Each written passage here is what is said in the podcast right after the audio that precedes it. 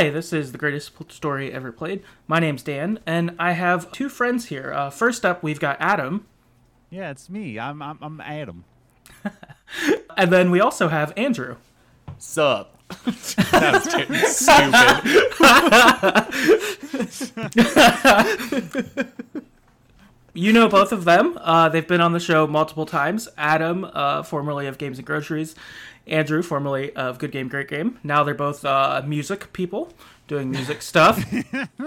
Yeah. Uh, and we're all here together, which is real exciting to talk about uh, Mario and Rabbids Kingdom Battle. So, I guess first, uh, I'd want to give you guys a spot to just tell people what you're doing, where they can find you, you know, all that stuff. So, uh, Adam, what do you have for us? Uh, yes, I do come before Andrew alphabetically, so it's, I'm glad you recognize that. Uh, yeah, so like Dan said, I'm doing music now. I'm on Spotify as Adam Evault. That that's where you can find my first EP, The Essence of Life, which is a sci-fi story about a man who leaves Earth uh, to make a better life for him and his fiance, but suffers an anxiety attack along the way and tries to realize what really matters in his life. That's all an EP that you can find on Adam Evault, as well as my new single that's going to be introducing the full length album that I'm going to be working on this year as we're as you're listening to this. But you can also find me at at Castor Garden, which is a lo-fi project that I'm just doing for fun. It's nice, and other than that, I'm also doing a Life is Strange podcast with Adnan Riaz called Strangecast. Uh, So as you're listening to this, I yes, I am overworking myself, and I don't care. um, but yeah, that's a little bit about me. Awesome. That's great. What about you, Andrew? Yeah, um, also overworking myself. Uh, Yes. it's just the theme for, I don't know, just my whole life. I don't know what I'm doing. I that's I'm mostly lost most of the time, but I am a member of an a cappella group uh, called Black to Gold, and we've been hanging around since 2019. But we've officially been able to like put out a whole bunch of music this year, so you can find us on like all the streaming platforms. We have a single from last year, Minefields, a cover of uh, and John Legend's song that was like top 10 in an international competition for acapella so like that's pretty cool uh, and then just in october we released our first full album. So we Yes. have eight eight covers one original song and it's a really cool album. We put a lot of time into it and we're really proud to share it with everybody. So go check out that stuff. And then you know if you follow us i don't know maybe something is coming holiday season next year. I didn't say anything. What are you talking about? Can I just add in that Black to Gold's uh, it, the album is called Wide Awake? Yes. yes Such a banger. If you're listening to this, don't don't don't listen to my music. Just just go listen to Black no to Gold. No, listen to Wide both. No.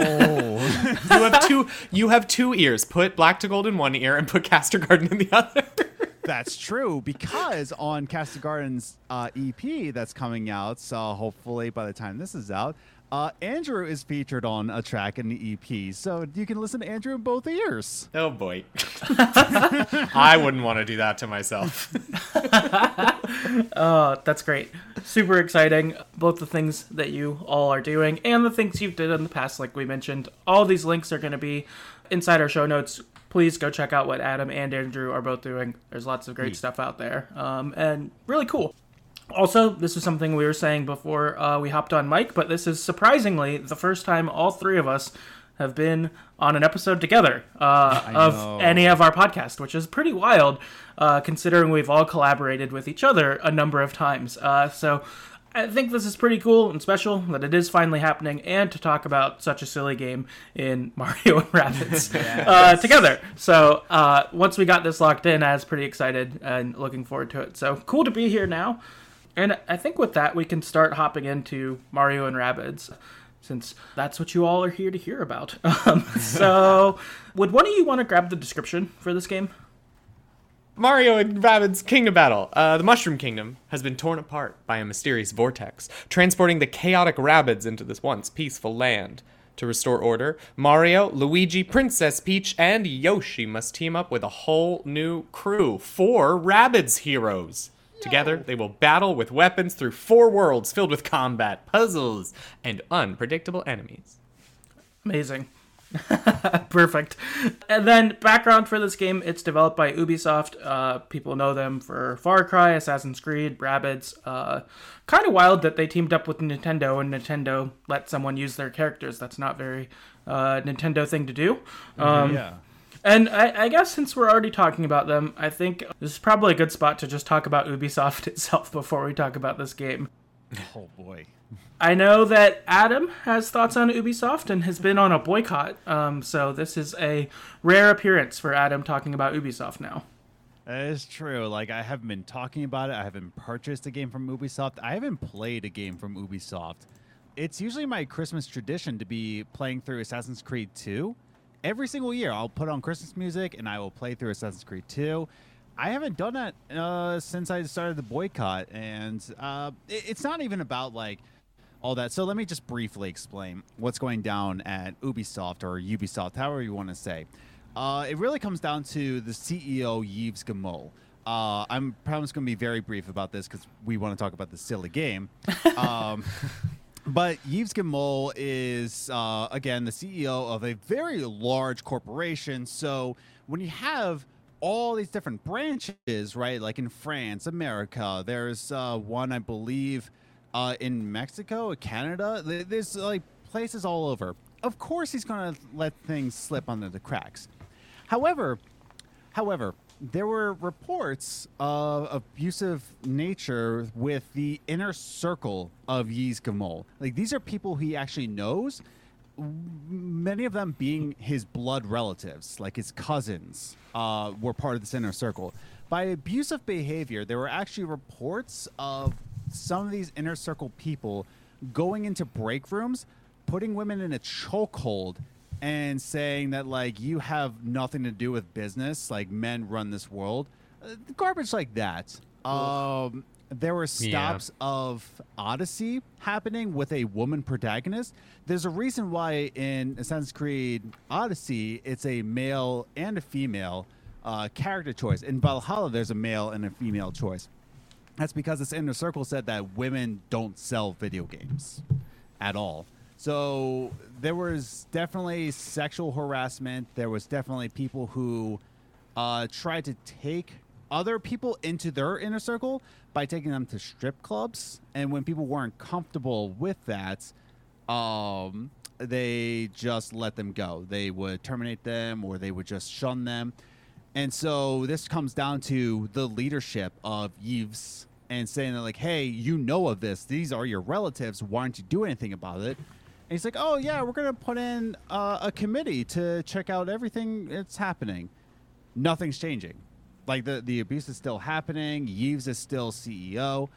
Um, so it just becomes so problematic that do you really want to fill the pockets of somebody who believes that women are beneath men and that they can't sell video games? So it, it's kind of rough to say that, but until Yves, you know, steps down as CEO, then no, I'm not supporting Ubisoft.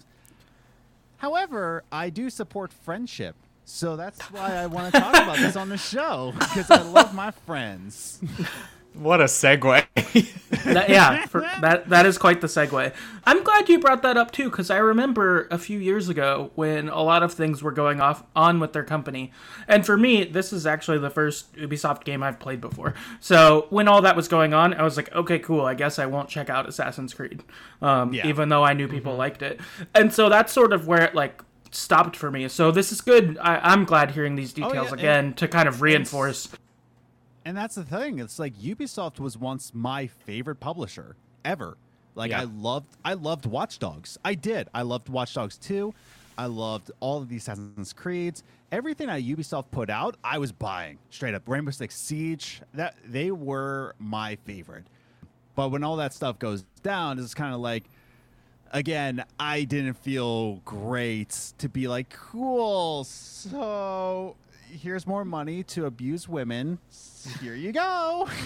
but if you and, and I want to say this to the listeners, if you still want to buy Mario Rabbids, I'm not going to guilt anybody. If that's if you're just saying like, well, it, I want to I want to support the developers that do this, I'm I'm not trying to say you're a bad person if you want to keep buying Ubisoft games, but just also recognize that if you're in a workplace situation, you should stand up. You should be fighting against this sort of abuse in your own life. But for right now, like th- this is the time for me to stop it with my own dollars and Ubisoft's stock has dropped since the boycott has has come out. So now they're panicking. But again, I want to reiterate if you want to get this game after we talk about it, no harm, no foul. I still love you. If I could kiss you on the forehead, I would. Yeah, I mean, I think I I look at it very much as like a it's the same sense of like recycling, right? If you fail to recycle some cans, like there is so much emphasis put by like the government and by all the things that talk to us about like your individual responsibility, your carbon footprint. Like no, the Yeah. companies, the corporations are doing all of the stuff. Like your couple of aluminum cans that you forgot to recycle are not causing global warming. Exactly. yes. And so it's very much the same way. If you're still if you're still enjoying these games and you see this as a way of supporting those individual developers or something like that or you know what I mean? Like your $60 in the pot or out of the pot is not making or breaking, uh, you know, CEO in in either way. And so yes, collectively I think there are a lot of people that are looking at it in a similar way to Adam and and myself to a certain degree and it sounds like Dan as well a little bit where it was just like we heard these things and it's like uh I don't know. yeah. um Yeah. I, for me it was very much I was excited about like Watch Dogs Legion, Watchdog what hello? I just had a stroke, sorry. um I think I said the name right and my brain was so convinced that it was like Yeah, you said think it is not real Legion, yeah. words. yeah. Um, but like I, when that got announced, I was really excited for the concept of Watch Dogs Legion, and then like all of this came out, and I just ignored it. Like I just then said, I'm not looking at that. ga- I didn't think about it, and that was that. I have Assassin's Creed Odyssey. I bought it. And I've never unwrapped it. And I know that me unwrapping the game and playing it now that I've already given the money doesn't change Yes. anything. Yeah, exactly. but it's still, you it's just weird. it. Yeah. Yeah, and that's the thing. It's like I can still play Assassin's Creed 2 at Christmas time. I- It's just like I don't know. Like in the back of my mind, I'm like I just don't even want to think about them, man. Like it's it's that was a pretty rough situation. But like if, if I wanted to, even even Liz, my my wife Liz, who's also featured on the EP, when she was just like, you can still play. It's not like they're gonna like see you're playing like, aha.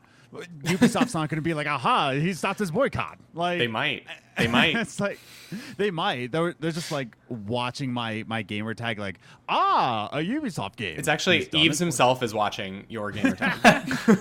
It's like, oh come on. He's just like twiddling his thumb, like, come on, Adam, come on. It's Christmas time. You know you want to. If I can break Adam, I don't have to resign. there it is. no, Uh, yeah, I No, know. yeah.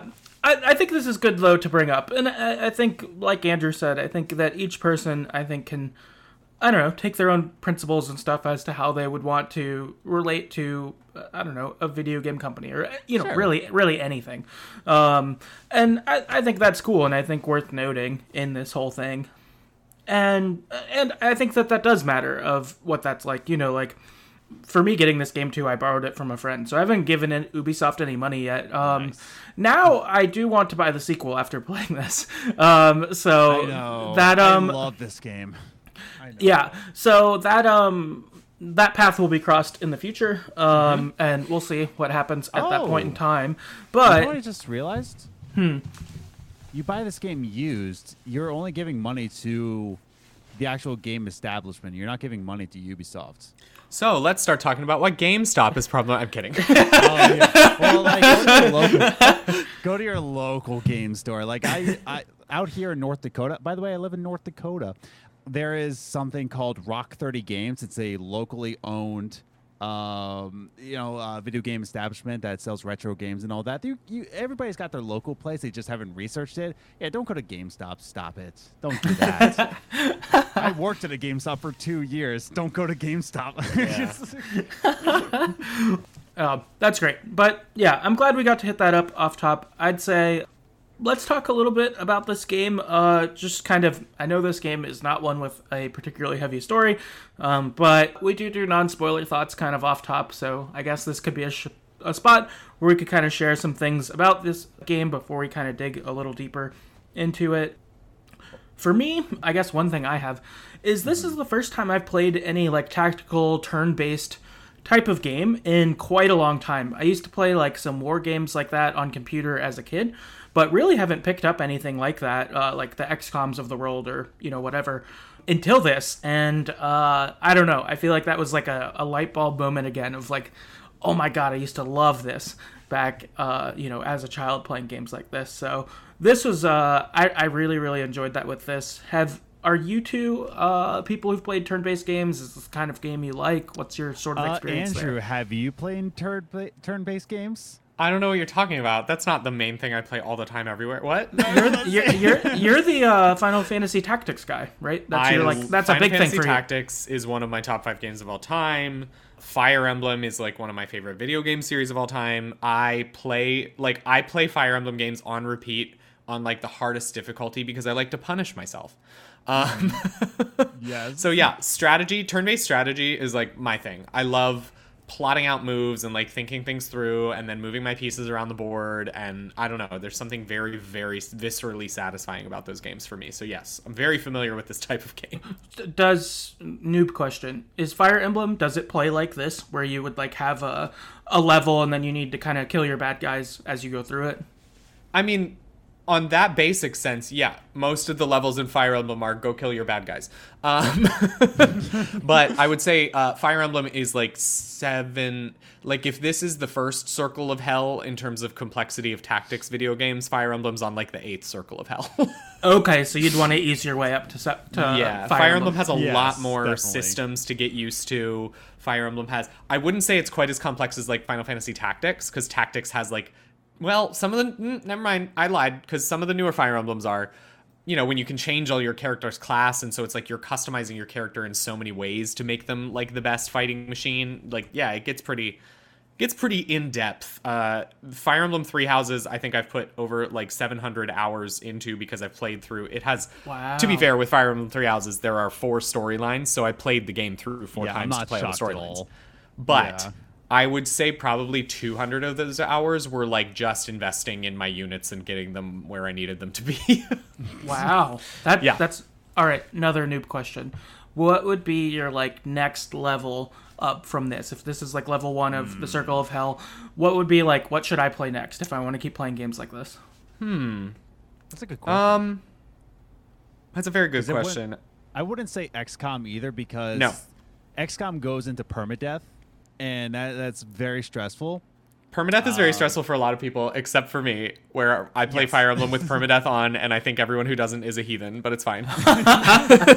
Okay, so you you want the real consequences if you don't make yeah, it. well, I think it's more that I'm like a bit of a purist. I'm one of those annoying people who like started playing early in the series when there was not an option to turn it off, and so now when people turn it off, I'm like, "You baby," and it's like I, I know I'm just gatekeeping people, but that's how I live.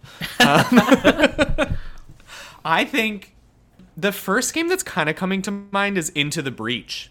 It's a little. Ooh, good. Okay. Good one. It's a little Yes. indie. It feels like an XCOM light. It's a little bit more tactical and technical than this. I mean, this is a fairly basic battle system, right? Um, but I don't think it's as crazy as XCOM. There is a certain level of permadeath, but there's like avoidability to it. So I would say that that's maybe one to check out. It's a it's a really cool little indie number. I can agree to that. Okay, that's helpful. I've heard of Into the Breach, but uh, I didn't know anything about it other than hearing its name. So that's helpful. Uh, thank you for your advice on Yeah. digging into this style of game. yes. or or by the next game used. Uh huh. Uh, yeah, uh, yeah, also that. um, I, I, I, after playing this, I definitely want to buy the next one used from my local game store. Yeah. Yes. and you have to question the cashier. It's like, have you been guilty of anything? Have you? Did you cut the six pack cans in half before the turtles get snapped in half? Like, no, I didn't. Like, I can't buy it from you. I'm sorry, dude. Sorry. You also have to hack into all their camera feeds and make sure they don't have a wire tracing back to Yves. it's like, wait a second. Why is this one going to France? Like, oh, no reason. Um, Yeah. Uh, uh, the other kind of main thought I had with this is just, uh, you know, going back, I had so much fun with this. I think something that was really great about this game is it's perfect for short chunks. I, I know that the Switch, I think at its best, is something where you can play it for 30 minutes and put it down, but you actually accomplish something in the game, which for me has made my Switch like the perfect thing my, for my lunch breaks at work is just grab my Switch, go play for 25 minutes, um, go back to work, but get to actually do something, enjoy it, re- like uh, relax, Oh, all you that stuff. you only play video games during your lunch break? Uh oh. Am I doing work wrong? but it, it, it's so helpful. I, I don't know. I really like that about this game. Is you know you could just complete one level in a world and you could leave and you're like, all right, I'm I'm making progress in this game. I got satisfaction from beating this level. You know all of that stuff. So. Um, yeah, I don't know. I had such a great time with this game, way more than expected. You know, going into this, I was like, I don't even know what the Rabbids are, like, Yeah. um, and it was so fun. oh my! And did you? Uh, I, I I haven't checked your notes yet. Did you pick up the package that had the DLC in it? I don't think the DLC was in it. Um, I, I just borrowed it from a friend, so I Oh, just that's right. had Yeah, whatever yeah, they had. So, Yes.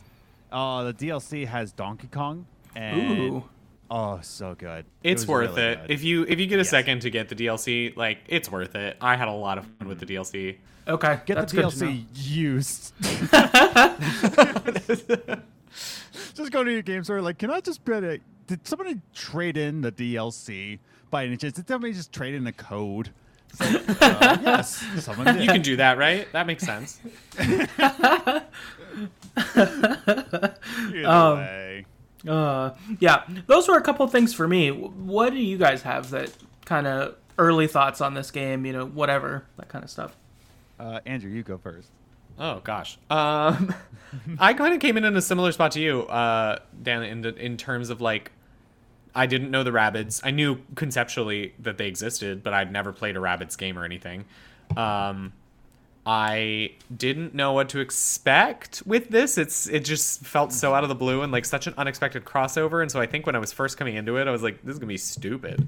Like, do I want Yeah. this? But then we played it for good game, great game, and I think that I don't know that I would have ever played it without that. You know, I mean, like maybe somebody eventually would have been like, it's actually really fun, and then I would have picked it up. But I'm not sure. Uh, and I ended up really glad that I did. Like, this game has a very distinct sense of humor. It used the Rabbids perfectly. Um, in exactly the way that I think the minions have gotten like overused, and I'm now tired of the minion humor. I think they they did just the right level of stuff here for the Rabbids. Yes. Um, and so, yeah, I had a lot of fun with it. I think it's a little bit spare, just in terms of like telling like the weapon. You know, when it has does it have spring or push or honey, and it doesn't really necessarily tell you what all of those do. But I think mm-hmm. the mechanics are simple enough. And you see them either from your side or from the enemy side soon enough that it's just sort of like you can catch on to it. So it does this really good job of like, it is not holding your hand and giving you a two hour tutorial that teaches you everything. Instead, you just sort of learn as you play, and the system is streamlined and simple enough that you can like figure it out. And I thought that was like really satisfying. And probably, I mean, speaking as a strategy person, I don't know, but I would assume pretty accessible to like non strategy players. Yeah. Um, so yeah, I don't know. I mean, for the most part, like my overall thoughts are just like this game makes me giggle and laugh, and I like it. Totally, I, I agree. I thought this was super accessible. I haven't played a strategy game in like 20 years, so Yeah. to to play this, and I was like, oh, okay, I I remember some of these kind of ideas, and being able to work with it and, and figure out the right honey versus fire, and oh, what do I like about them, and Yep. uh, yeah. I don't know, capitalizing on my moves and dashing someone and then shooting them, or you know Yep. whatever. Um, Oh, when you can c- pull off a combo that's like you dashed someone and then you jumped on your friend's head and then you bopped the Rabbid on the head and then you shot them. Like, oh, Yeah. uh, it's so satisfying. It's so is. good. I mean that that's definitely like what I think about this game because like I am not a strategist. I'm definitely not a game strategy kind of guy.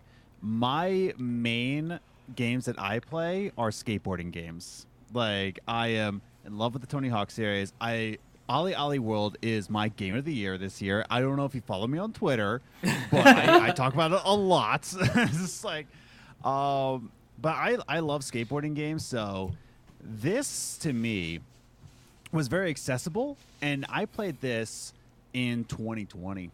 Like I played this, I believe, like in the peak of the pandemic, when I just tried to find some sort of joy in life, and and I remember it was it was on sale on the the, the Switch store, and it was the uh, the DLC package. It was on sale for like 15 bucks, and I was like, oh, okay, yeah, I'll, I'll pick it up.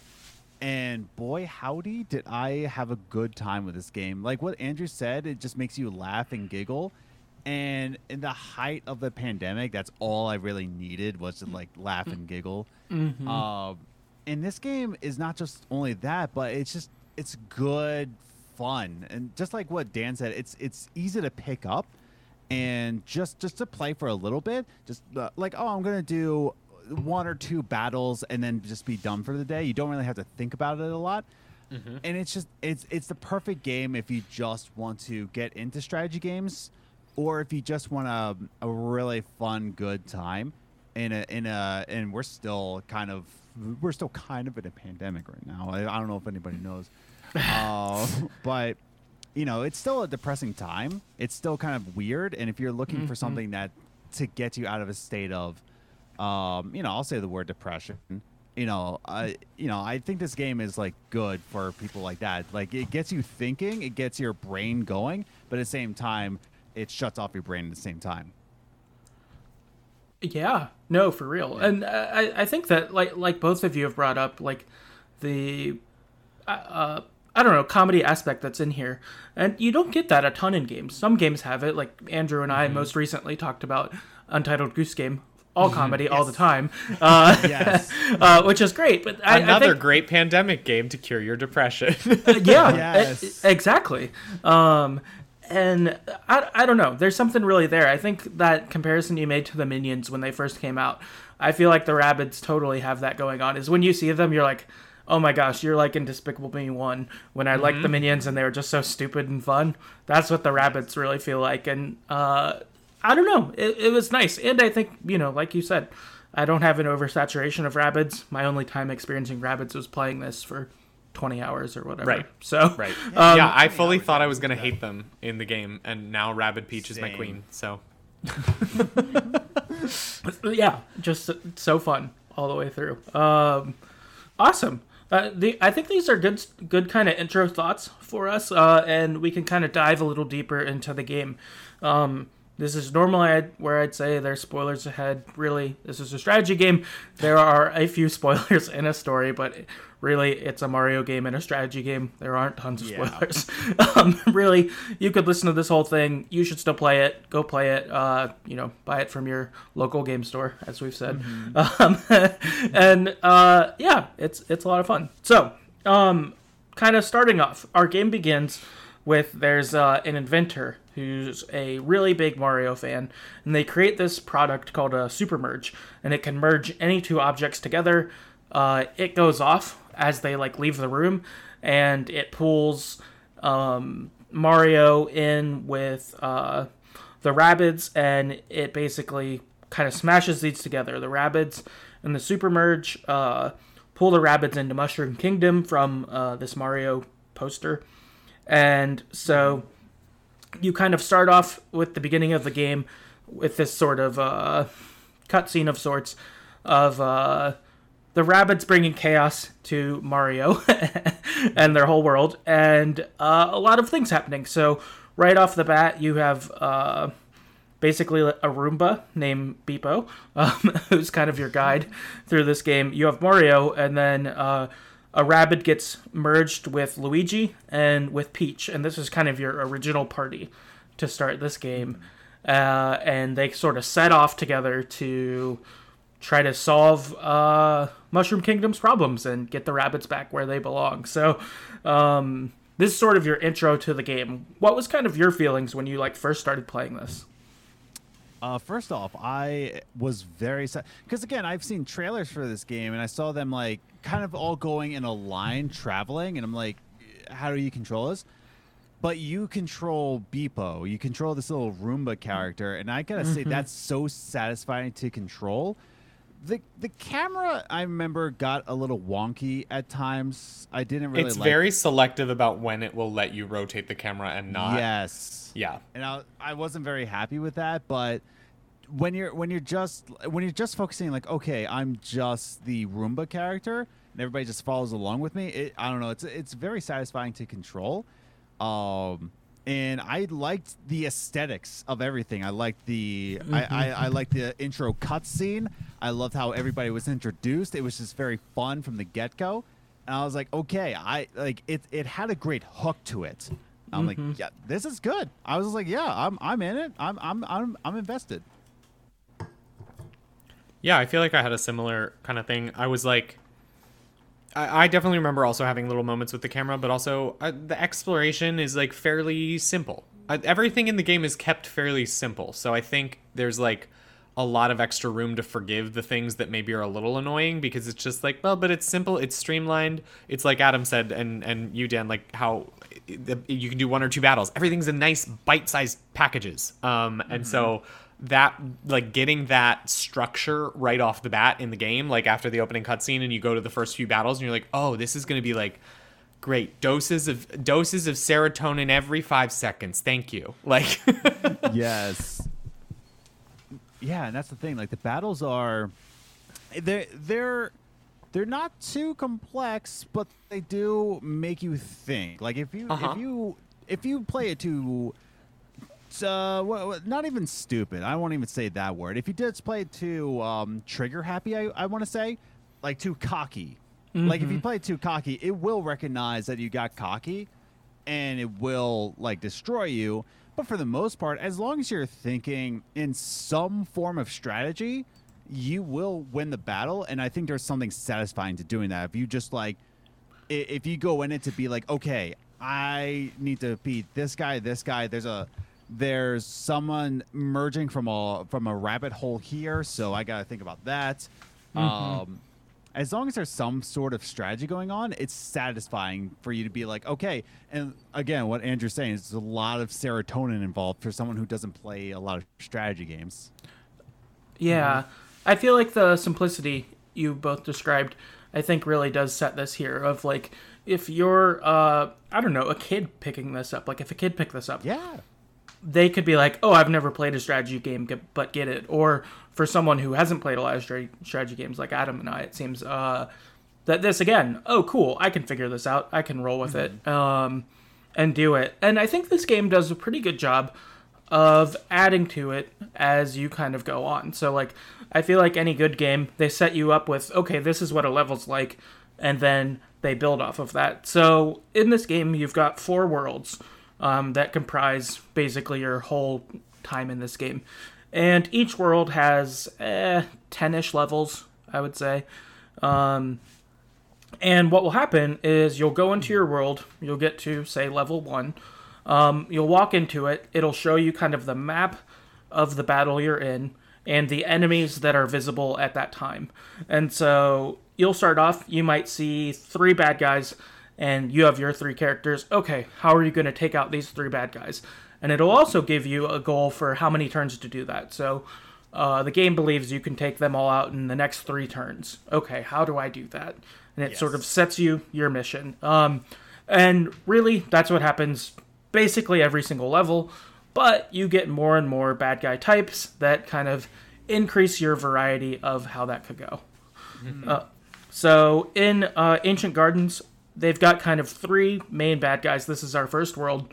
Um, they start you off small, and really, I would say let you get used to everything. But um, you know, not that like like Andrew described. I don't think they baby you and give you a two-hour tutorial, but they do, you know, let you figure it out for a while.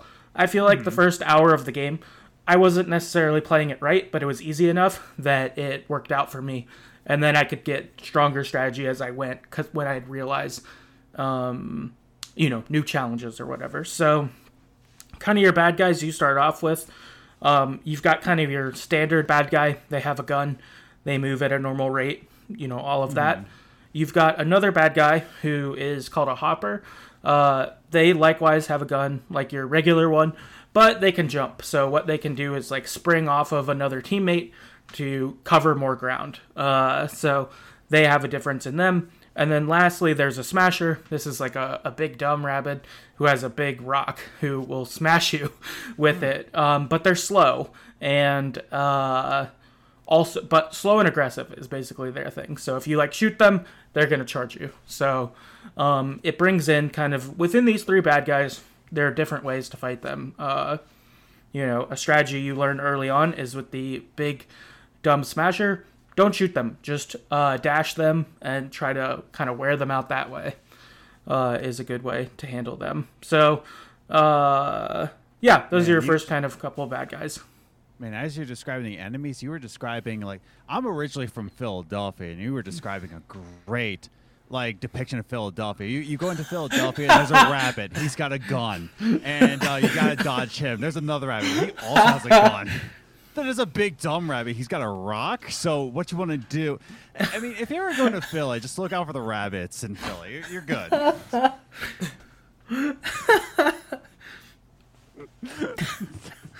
I'm also drinking sake. If you haven't, if you haven't guessed. Uh, oh my gosh. That's the real plot twist of this episode. That, that uh, I was not expecting a Philadelphia reference. That's great. Yeah, I was like, oh, the rabbits do have guns. um, so that gives you sort of the lay of the land of your basic bad guys to start this game. Um, also, uh, in each world, you end up getting kind of a mid-level boss, uh, so probably level five or six, and then a end of level boss at kind of like level ten once mm-hmm. you make mm-hmm. your way through. So, um, with this one, you get a Rabbid crossed with one of the piranhas from Mario, uh, the like piranha flowers and then at the end you get a Rabbid uh, Donkey Kong crossover. Um, those are your kind of main bad guys you get here.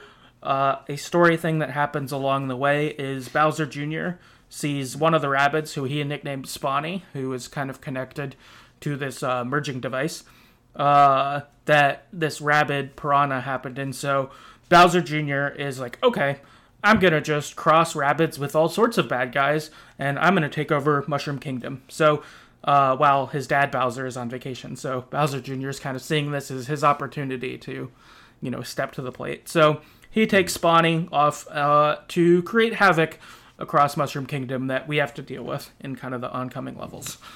that we have to deal with. That's a good way to put it. like, ah, now we got to deal with this tiny Bowser. Great that he's going to spawn Rabbids with this guy. Um, no, yeah, this is a this was a great introduction to the game because, like you said, it starts you off small. It doesn't expect a lot of you, and I think Rabbid Kong was a great final boss in this. Mm-hmm. Like, it, he definitely was. Like, okay, now there's going to be boss encounters, and this is what you can expect from it. It's not going to be like a. I I remember thinking about this. Like, okay, it's not your average battle. Now he's going to actually affect the ground around you. Like you can't be hiding in a certain place because he will flip the switch on you, and now you have to think about like where you are in the environment. Um, mm-hmm. So, I, I definitely think this world was a great introduction to the entire game to get you started very slowly. Mm-hmm. Yeah.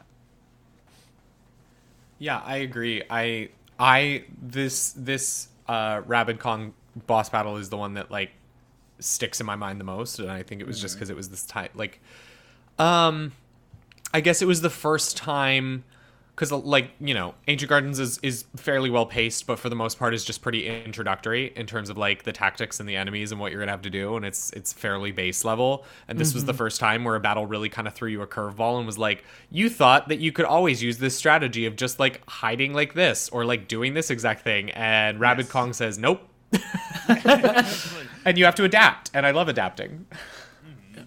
Totally, yeah, yeah, that was really great. Um, also, I guess uh, other features that I guess you more experience by the time you uh, fight Rabbid Kong is uh, each of your characters have skill trees. You have skill points that you can invest into different things into your character. So if you want them to be able to uh, have more moves or their uh, damage is more powerful or whatever.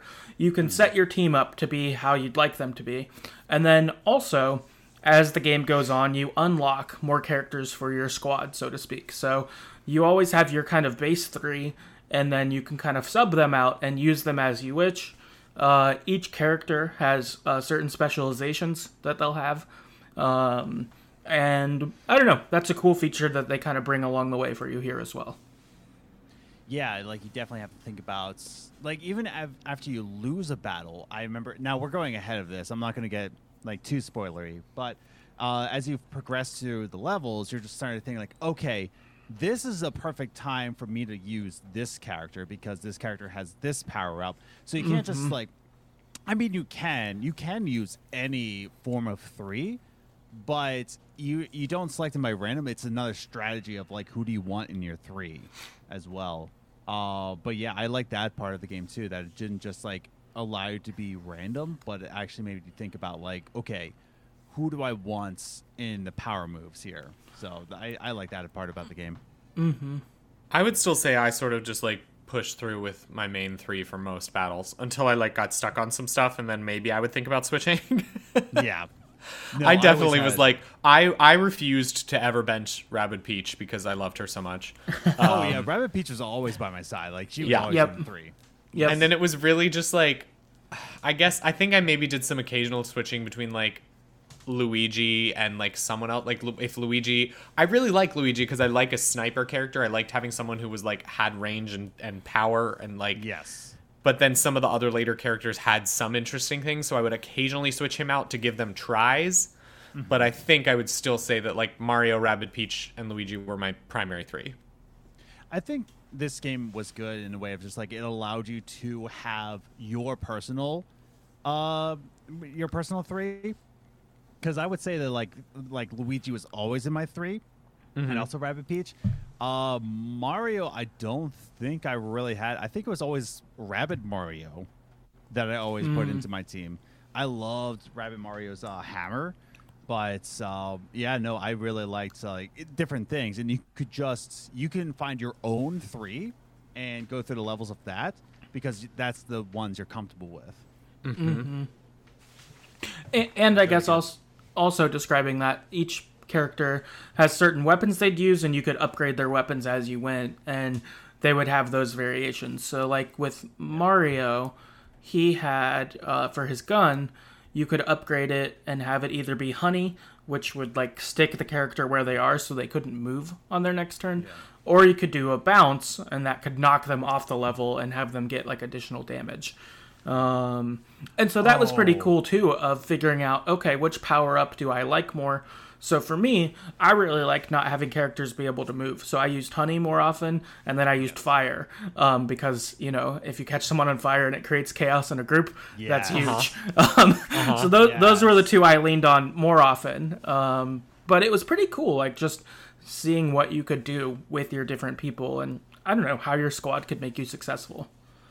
it was also Can I- interesting like thinking about how those power-ups um differently you could use them for different strategies because i i think i'm the same as you i i got really invested in fire uh, on my first Yeah. playthrough and i was doing a lot of that and splitting up groups of enemies and like when there's large groups of enemies it's a great move but honey i was kind of thinking like okay them not being able to move is like okay but I don't know, like bounce can deal additional damage. So I was never really sold on honey until I started combining it with Mario's hero sight.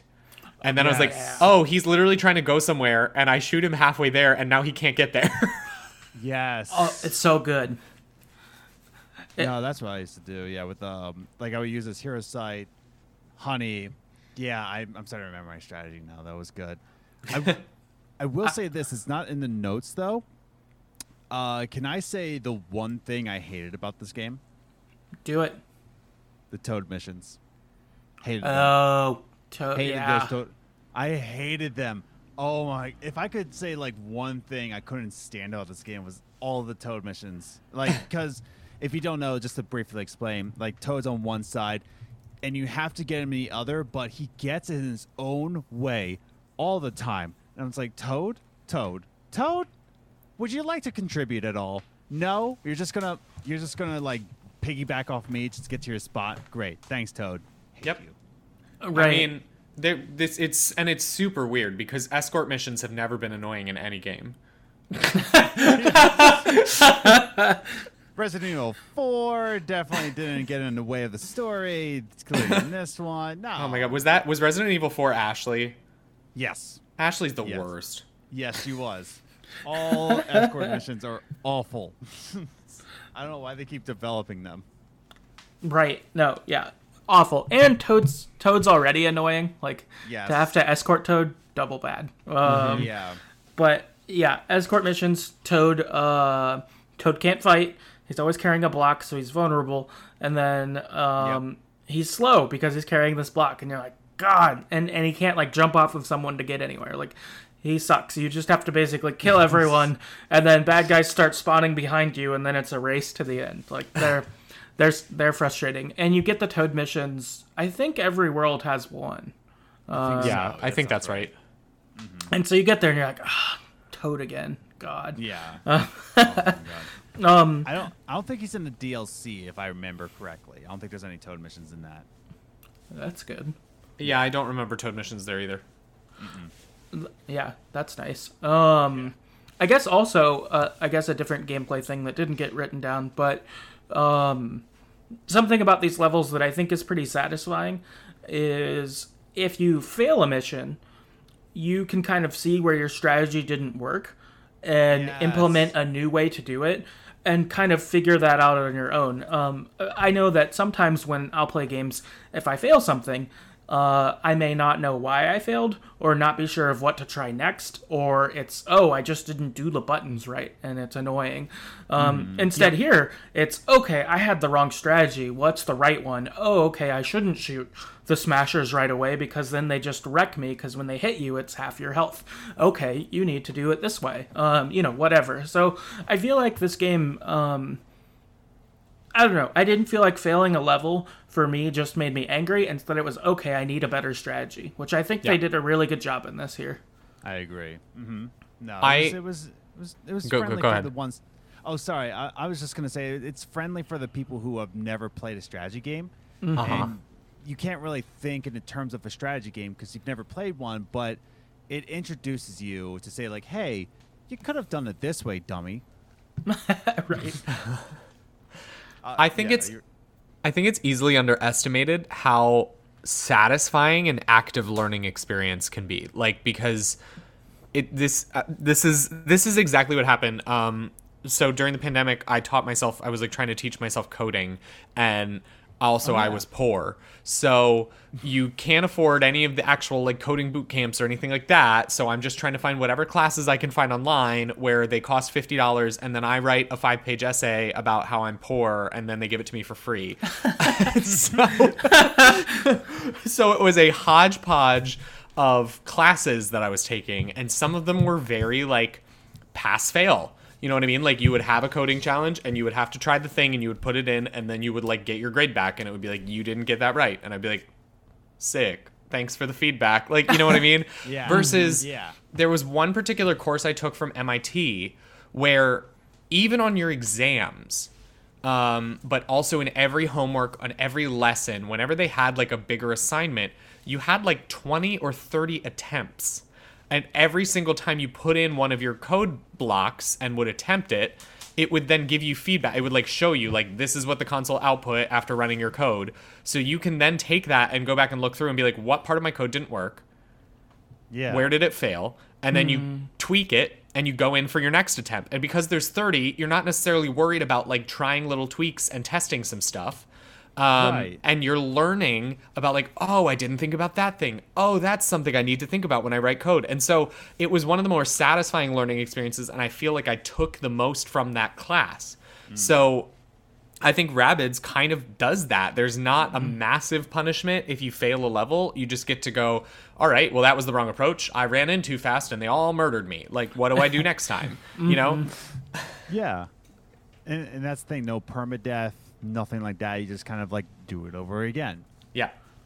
Right, or if you got kicked back a certain amount of levels or something like that, it's okay. Round two, let's try this again. Uh, don't don't Leroy Jenkins this; it won't work. um, Jenkins. you'll just get killed. Uh, Yeah. no, that that's cool. I, I like your example a lot uh, with coding. I think that active learning thought is really cool, and I haven't Yeah. um, I haven't thought about that with learning I take on. I guess a lot of times when we learn, it doesn't feel that way. So, um, trying to seek of, out learning especially I think a lot experiences of that way is cool. American learning experiences are not built that way. Mm-hmm. Um, Yeah. we could do better. It's what? What? Our education system? What? No, that that that yeah, that's really good. Um, all right, I feel like uh we can hop over to our second level. I feel like Yes. we've kind of set the stage for how this game works a bit like that. Uh, World two is called Sherbert Desert. Uh, enemies. It likewise has our kind of regular enemy, our hopper enemy, our smasher enemy. So you've got them going, but they add in new wrinkles to new enemies. Uh, next up, you've got your healer, kind of your medic, who gets added, so they can heal the other Rabbids uh, who you're fighting. Uh, this can be really aggravating when you get someone down to like almost dead, and then you have to end your turn, and then the medic comes over, and now they're back to full strength. Um, So that that was a good um, kind of addition. And then the next one is you have uh, another kind of big brute that's like the Smasher. They don't have uh, very far they can walk, but instead they have kind of a, a shotgun type of gun, and so they can just blast you. It doesn't shoot as far as some of the other Rabbids uh, type of guns can, but it deals a lot of damage. So you kind of approach them in a similar manner to the Smasher, except they have a bit more range, uh, kind of to them. Um, and uh, the ones with the big guns, I don't think they chase after you if you shoot them uh, in the same way as uh, the Smashers do. But um, you know, if you're stuck next to one of them, you might not make it. Uh, you you don't want to be there. And I think there's some that have shields too, right? Uh, that get Yes. added here. Yes. Oh, I hated Tho- those. Th yeah, those were super frustrating. So they add some wrinkles in, and uh, I, I I'd say make you step your game up a bit in this next world. Agreed. I think the the thing about the Smashers were like they were a little bit terrifying because they had a lot of HP and they did a lot of damage, but also they were so easy to clown. Mm-hmm. Like you know what I mean? They were very predictable, and then then you start getting enemies that are not as predictable. Yes. Mm-hmm. Oh yeah, and then you had some levels where you had like there were some battles I remember there was only smashers. Uh-huh. I'm pretty sure. Yep. And Yeah. I was just like, okay, here we go, because it's like big dumb brutes uh, going to clobber you if you if you pick the wrong spot. Oh, they can just destroy you in a second. It's like great. I don't want to do this right now, but no, it, it it set up those enemies correctly. Like I, I think it utilized its its uh, enemy characters really well, just because um, it, uh, it it gave you different situations within each of them that you had to think about it like differently in each battle, and I and I like that about this game. Yeah, and too with each level having its varying combinations of enemies in a given one. So like like you said, you might have a level where it's all smashers. Then the next one it's only smashers and the ones with the big guns. And you're like, all right, everyone has a lot of HP. How do I do this? Versus another level where it might be like, oh, they're all hoppers, so they just keep moving around, but um, they're not so strong. So I've just got to get them. Uh, or whatever. So it, it was cool that just you could see even the variants of okay versus these five characters as opposed to this other five or whatever or I don't know if you're up against ten. Okay, I've got a lot of people I got to fight or you know Yeah. that was cool. No, it was it was really good. It was really satisfying and just um it's just a well designed game. If I if I do say so myself. yeah. Yeah. Uh, your bosses in uh, this world, your mid-level bosses are uh, you have a twofer. You've got uh, Blizzy and then uh, Sand, and so these are two Rabbids who are bosses. You fight at the same time. You also have uh, your other kind of enemies. A couple of them pop up in this. This was uh, the first part where I struggled um, and had a hard time Oh, because same. uh, these two bosses have different ways of fighting, and so you know you might kill one, but you know it takes two of your characters are already taken out, and then it's kind of a one-on-one against a boss, and then you lose.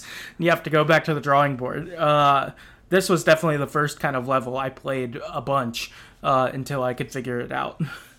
Oh yeah, no, like I I can say for sure that this world, uh, the desert world, I didn't like. Like I I'll this is my least favorite world because of the enemy types that just kept popping up.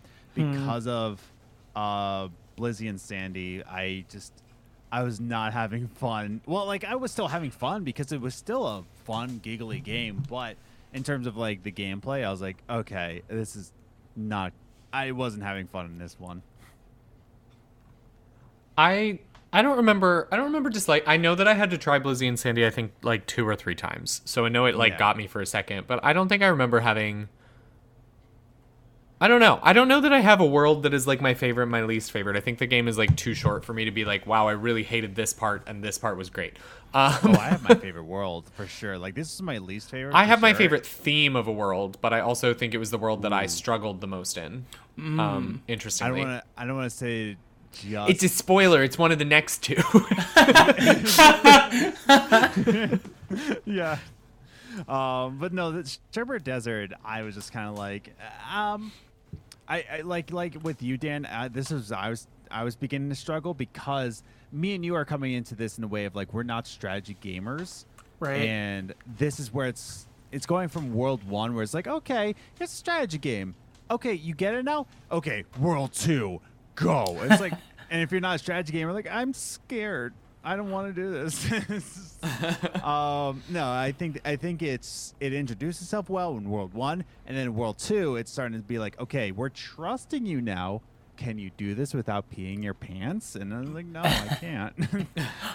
No, yeah, and and it makes you utilize the things they give you. So like, Yes. I think before this, I was like, eh, I don't know, I'm just using the weapons they gave me, and then I was like, all right, I need better weapons, or Yes. okay, I have to be thoughtful about my skill tree instead of just being like, oh, this seems good.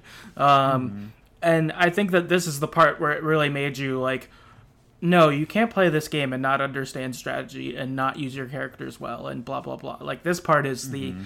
that definitive point. And if you don't want to do that, then this is probably where people stop playing the game. But if uh-huh. they were like, okay, I'm going to adjust, I'm going to change, I'm going to buy into the things they want you to do, well mm-hmm. then I, I don't know. I feel like that really elevates what comes later on as as you've grown as a strategy person and as the game keeps throwing you new shit. yes, I agree. Yeah. Um, your kind of other boss in this battle, your kind of final boss is an ice golem. Um, yeah, that was that was definitely uh, a tough one. Um, and I guess this moves us on to our third world, Spooky Trails. Uh, this one was fun. I like the aesthetic of this world. Um, Andrew, this is Yeah. my, this is my favorite. Me too. Yeah. Um, but this is also the one where I like actually got stuck for a while. Yes. Yes. Yeah. I I I think we probably got stuck at the same spot. Um Yep. so here, okay, your bad guys. You return with your regular one, your hopper one, your smasher one, your healer, and your big guns. But they add two more enemy types. You've got a sniper, uh, so they can deal damage from far away. Um, and then you also, uh, I think also the snipers can, uh, they move by like uh, kind of appearing somewhere else, right? Is that what they do? Um, if I'm remembering so. right, where they kind of like ghost, and then it's oh they're on the other ledge. Oh yes. Um, so a thing that was tough with them is you didn't get a lot of chances to dash them. You really had to shoot them from afar, but they could keep moving away from you and try to draw you in and all of that. Um, and then the other bad guy that gets introduced is one with a machine gun. So they don't just shoot you one time, but they get to shoot you multiple times or shoot a bunch of small bullets at you. So you might get hit five or six times, kind of thing. Um, so add more to it. Uh, cool scenery with spooky trails. Uh, it felt very uh, Halloween kind of stuff. That was fun. yes. Um, your mid-level boss here is a boss called Calavera, who's like a skeleton kind of deal. yeah, I'm Um, trying to remember who that one was. I'm just gonna do a quick Google search of the. I'm looking at a picture of Calavera and still it's not ringing bells on this boss fight for me, to be honest. Yeah. So I guess Yeah. it just wasn't that remarkable. yeah, I don't think it was either. It didn't stick in my head very much. But uh, your ultimate showdown though is with Oh, uh, yeah. The Phantom of the Opera boss. That uh, one was. Who I'm sorry, boss. Bolt. Hot take. Hot take. Greatest enemy that Mario has ever faced. Ooh. Yes, Hundred I percent. agree. I did. I was not prepared for a two-minute operatic roast session of Mario, but he went in. Yes. He It was so good. for it. Oh, I I love this one. Like this was like my favorite boss battle in the entire game. Yeah. Uh, Mm-hmm. Just because there was a lot of strategy put forth. Because again, he's roasting you. It hurts your soul. It's fine. but at the same time, it's like, um, didn't you have to go on like some sides and like flip switches and then yeah, could, you had to like, turn off the yeah. generators. Yes, you had to turn off. Oh, it was so good. So you had to dodge these enemies, uh, attack the enemies, but at the same time get to a certain area, turn off the generators. Oh, it was this one. I because like you said, Andrew, with Calavera, I'm looking at images. I'm just like, I recognize this one, but like, didn't really strike a bell. But the Phantom, oh, that was Yeah. that was so satisfying to beat and to play through. I, I even felt this lost. I lost my first run of the Phantom because I was Yes. like too focused on like the little ghosts and all the crap he was summoning and like try, you know what I mean. I just did not know that I needed to hone in on the generators like immediately and ignore everything else, kind of thing. Um, and I remember losing it. But this is one of the few times in my entire life that I lost a boss battle that was led in by like a three minute cutscene, and then I just rewatched the cutscene because it was that great. Yes, It, it was so good. Yeah. Such a good cutscene. Uh, it's so fun. Uh, this one for me, this was probably the part I struggled the most in the game. And earlier on, before this, I learned that you can like double your HP before a battle starts, um, if you're struggling. And I, and I did it some along the way before this, but then for this battle, I had to do it the whole time and still failed multiple times. Like it was just tough. I just didn't have the strategy down for a little while because, like you said, you you have to destroy the orb. Then they're vulnerable. Then you can attack him.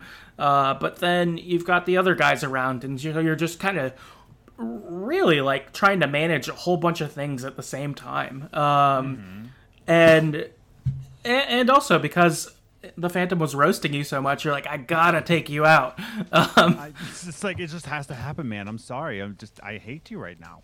Right, yeah, but oh, it was so good. This, I think this was the highlight of the game for me too. And if this would have been the last boss of the game, I think it would have been a cool way to end the game. yes, yeah, I, I agree with that. Yes. Mm-hmm. So good. Yeah, I mean, I always like a spooky vibe world anyway, so I was gonna be predisposed to like this world. Mm-hmm. And also, um, this was was this where you got Rabbid Yoshi? Who did we get here? Yes? I think you're right. yes. I'm pretty sure right. it was Rabbid Yoshi, and I like was really excited to have Rabbid Yoshi for whatever reason. I don't I don't have a specific reason that I was, but I was really excited to get him. I don't even think I used him that much. Yeah, no, But I was like, I, yeah, I don't think I used but- Rabbid Yoshi uh, at all. I got stuck. I think it was like level like six, seven, or eight, somewhere in that range. I really got stuck for like a while in this world. Mm-hmm. And I don't know why, but I just I know that I was like there for a while, and I actually like had to walk away from the game because I was like, nope, I don't, I don't know. I remember that. Yes, I was like, I, I was very frustrated in this world, but I, I was favorite for me aesthetically. I liked the bosses. I liked the ghost mechanic where they, they appear in one place and then go in another. I, I like the mechanics, but I was frustrated for a while. I think you have a tough escort mission on this one where you have to go pretty far, and Yes. there's a lot of the ghost snipers along the way. So you're like, "Fuck, Toad! Like, stop getting shot!" Like, yeah, that uh, yeah, this was a this was a tough section of the game, but was just so satisfying as well. And I don't know, the vibes for sure. All the spooky vibes were great. Oh yeah, no, I. Th- this was definitely like my favorite world. I had the most memories of this, um, except for Calavera. Apparently, I don't remember that one, but I, I definitely enjoyed my time with this one. Mhm. Um, cool. Uh, this takes us to our final level. This is uh, the lava pit. Here you get all of your same enemies as before. Uh, your regular, your hopper, your smasher, healer, uh, one with the big guns, sniper, and your machine gun. So all of them actually say the same. Your big difference here is you get a lot more bosses along the way. Um, I, I guess I didn't say this along the way. E- also, with each type of enemy you get, their aesthetics do change based on the kind of world you're in. So when we're in the spooky one, all of your varying generic bad guys do have a spooky look to them. Or when they're in ancient gardens, they looked a different way. So uh, I, I felt like that kind of kept kept things a little fun in that way as well. Oh, but for sure, yeah. Um, so lava battle, um, or lava pit. Your boss battles. Uh, you have got one against uh, Mecha Bowser Jr. So Bowser's got kind of a a big machine that Bowser Jr. is working with. Uh, you beat Bowser Jr. and then he kind of like is like, "Hey, I made a bunch of messes while my dad was gone. Can you help me?" And so then you kind of help him after that.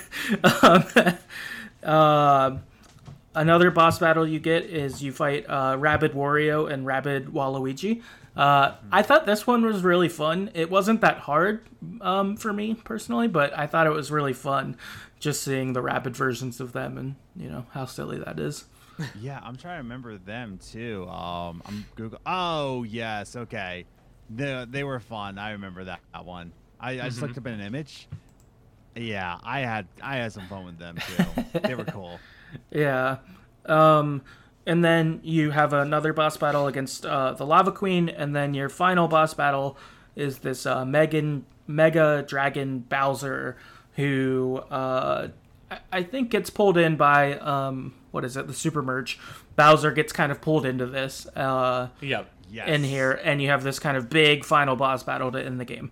Which Um, was this funny like twist on the typical Mario thing where like Bowser is the active antagonist versus Mm. like Bowser just accidentally got sucked in. He was literally like not trying to be involved in this at all. right. No, this one I remember like I remember thinking like this is a really good ending boss because it, it- of course it's a Mario game. You have to end it on Bowser, but it was Bowser with a twist because like what Andrew said, like Bowser's just like trying to do his own thing, but this isn't really Bowser. It's it's Mega Dragon Bowser. Um it it ended the game so well and with such great strategy. I actually had to play this through a few amount of times. Like I, mm-hmm. I, I definitely died a lot on this one, and mostly because, and this is what's great about this game. I love playing games that when you fail, it's not. I can curse on this podcast, yeah. Yes. Okay, I was gonna say like it's not bullshitty. Like mm-hmm. right right now I'm I'm playing the Callisto Protocol, which I love. I'm I'm digging the Callisto Protocol, but there are definitely times where it's bullshitty. Like there's it's definitely like I died and that wasn't my fault. Like but a lot of times in this game you don't feel that way. You you fall down because you're just like, okay, that was my fault. I can improve next time. Like, mm-hmm. and I love playing games like that where it's just like, okay, that was definitely my fault. Let me do this again. I, I that that that's the kind of failing I want to do in a game, and this, especially in this boss battle, I felt like that. Yeah. Yeah, I think it's nice. And and this is especially a thing that I think tactics games have to be careful of. Obviously there's always a little bit of um adding some randomness or adding some unexpected things in is good because I think one of the fun challenges of a tactics game is having to adapt to situations, right? Like you're if you just are able to for every single battle in the entire game just plan out a strategy and execute it flawlessly without anything causing a hitch in the wagon, like Yes. You know, then it's it gets a little blasé by the end of it. Versus if the game does well at throwing curveballs at you, mm-hmm. but there's not so many curveballs or they're not so egregious that you're just like I couldn't have done anything. You know, I think it's the when when you're like I couldn't have done anything to s- save this situation that it gets a little frustrating or or in a game like this where it's like little things but it bumps you back to the beginning of you know there's not really the same amount of punishment. At least with this you can just try the battle again. Um, the nice and the smart thing in this game is that the battles are short. You know like a fire emblem game the battles can take up to two hours by the end of the game. So if you have something happen towards the end of a two hour battle and now you have to go do two hours again. Yes. Like that kind of sucks, and it, especially if it was something like they got a random one percent chance of a critical hit, and you're like, great, cool. What was I supposed to do here? Um, Yeah, that th- that's a good point. I, I I think that's something that is really nice in this. Is that um. I don't know. I, I, I think for games where you obviously a lot of times in games you fail what you're trying to do, um, and it brings a certain level of frustration. But I never felt this way in this game where I was like, I don't want to play this anymore because I'm too angry. um, or like, you know, uh, all right, fuck that game. I'm not playing anymore. I never felt that way. Even when I failed, instead it, um, I don't know, almost encouraged failure, like like you were describing earlier on in the sh- episode, Andrew. Of like, okay, I know I can do this differently. What do I got to do? What don't I quite get? You know, how can I make this happen? And I, I don't know. I think that that's a. I think they really hit a mark that um, I don't know can be easy to miss. Um, where like I, I I've played different games, not strategy ones, but where you know I'll be like, all right, I'm stuck. What do I do? And I look up what to do, and I'm like, I never would have thought of that even like that. I, I couldn't intuit that. Um, maybe I'm dumb, or maybe they're wrong. But this one, it didn't feel that way at all. Like instead, it was like, okay, I can figure this out. Like there, there's just I'm not applying one of the things they've taught me right. So what do, wh- what is the thing that I'm missing here? Um, Yeah. I don't know Yeah. re- really enjoyable space to play in. Like, well done, uh, this game for sure. Oh yeah, no. Well, well, well paced. Uh, give gives yourself uh, enough tools to complete each level, but you have to utilize those tools in the correct manner. Uh, it's a great entry point to anybody that wants to try strategy games. No, it's a, it's uh, it was a great ending to a great game. Yeah, I was very. This felt like. th- This game felt like a package with a little bow on it. Like, you know what I mean? Yes. It was it was nice. It wrapped up as you needed it to. It felt good. Uh, there was nothing convoluted with it. It it surprised you at times, but never in a way that was like, well, now I have to like completely rethink everything. Like it was all this like well crafted, smooth process. Stayed at a, a relative level of simplicity, so you were thinking, but you never had to think too hard, where you're like giving yourself migraines or anything. Um, and had a lot of like little satisfaction and a, like we said, a really quirky sense of humor that it used really effectively. Um, and so it was just like fun throughout and very satisfying and a thoroughly enjoyable process. Yes. Yeah, um, awesome. Uh, I'd say from here we've gotten to talk about a lot in this game. I think we could move finally to kind of our general thoughts section, where we can talk about anything in this game that hasn't come up. I only have one thing, and we've alluded to it some along the way. But I'm excited to play Mario uh, Rabbids Sparks of Hope, the sequel to this game that came out uh, this year. I've seen uh, a lot of good things about it uh, that people have said, and I don't know. My time enjoying this and hearing that it's better than what this was is uh, super intriguing because I like this a lot, and um, Yes. I don't know. I, I I can't wait to find out what is next someday when I pick that up. Yeah, no, um, you know, this whole talk all about Mario Rabbids, you know what? And I want to kind of replay it now. Like, I kind of, I, de- I definitely want to replay Kingdom Battle now because it's just like, it was so good in the way that it was, it, it gave you a good tool to go off of. Uh, and even thinking about the next game, um, interesting fact about the next game, Sparks of Hope, uh, it won Best Sim Strategy Game at the Game Awards this year. Ooh. That's awesome. It, it won against Dune Spice Wars, Total War, uh, Total War, Warhammer Three, Two Point Campus, and Victoria Three, and the winner was Mario Rabbid Sparks of Hope. So it did win at the Game Awards. I can't believe Um, it took down Timothée Chalamet. I know, dude. Like, YouTuber now failure. Wow, Timothée Chalamet.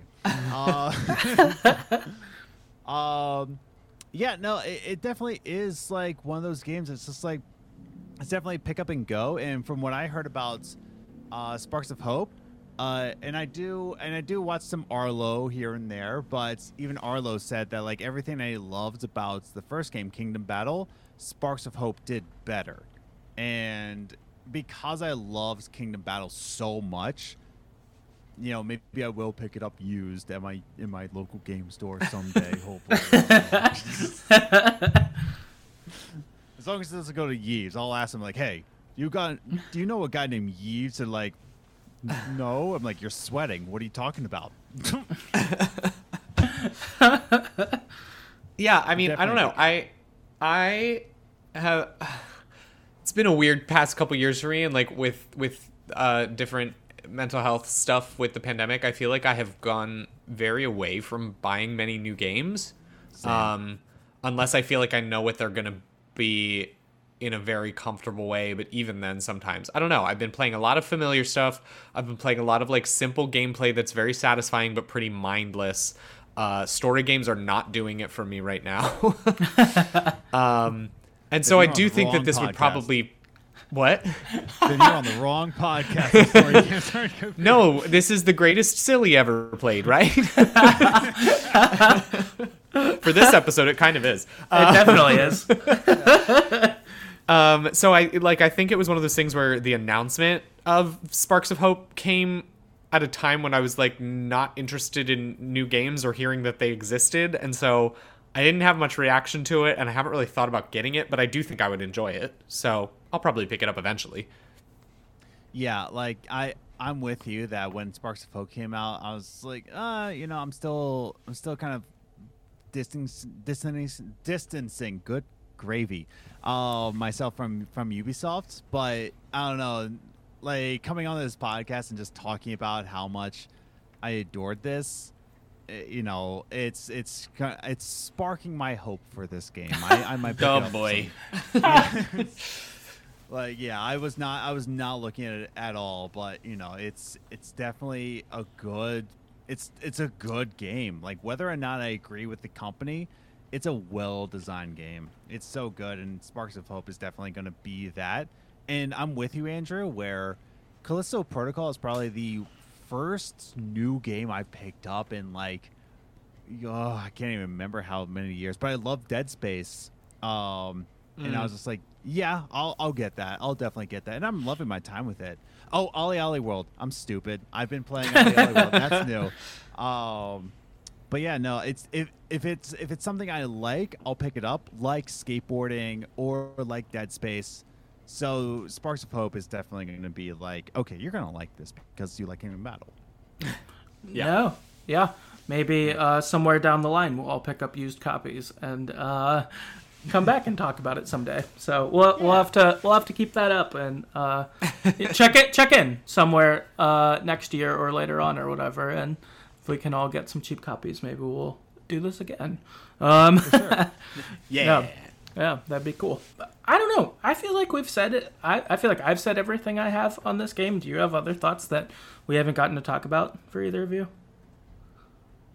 I don't think so. Rabbid Peaches Peach is Yves Guillemot. queen.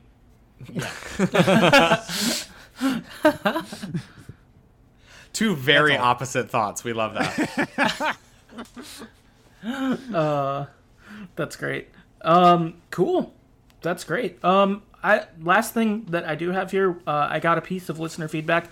Uh, Cameron wrote in on Twitter and said that this game was surprisingly great. The sequel is even better. So, Oh. uh, again, kind of more love for the sequel. Um, yeah. so yeah, cool stuff. Um, I guess All right, before Cameron, I hold you personally responsible if the sequel's not better. Cameron, we know where you live, Cameron. Me and Andrew are gonna come in. We're gonna kiss your forehead. You're not gonna Oh. like it at all. No, boy. Andrew, come on. You gotta agree with me. What here. if Come on. Cameron is just a was is just a facade and it's Yves? Yo, Cameron, come on. that that would be the the deepest is Cameron, we're on to you now. uh, Yves is happy. He knows Adam's gonna spend money now. We've- I broke him. He did it. I've done it. I'm saved. I get to keep my job. No. Um, no, this was great. Thank you both for coming on. I really enjoyed getting to t- hang out and talk to you guys uh, about this. This was super great. Um, I want to give you both a chance uh, again, just to tell people where you're at, where to find you, all of that stuff. Um, uh, so people can check out the cool stuff that you're doing. Yeah, uh, Andrew, go first. Sure. Uh, I'm not really on that much social media anymore. If, I guess if you want to find me on Twitter, I'm at Andrew Orsie. All I do now is post pictures of food and how I've played Shield, Pokemon Shield, 18 times in a row. Uh, Yeah, Uh, but if you want to follow Black to Gold, uh, we're at uh, at Black to Gold Music on Instagram.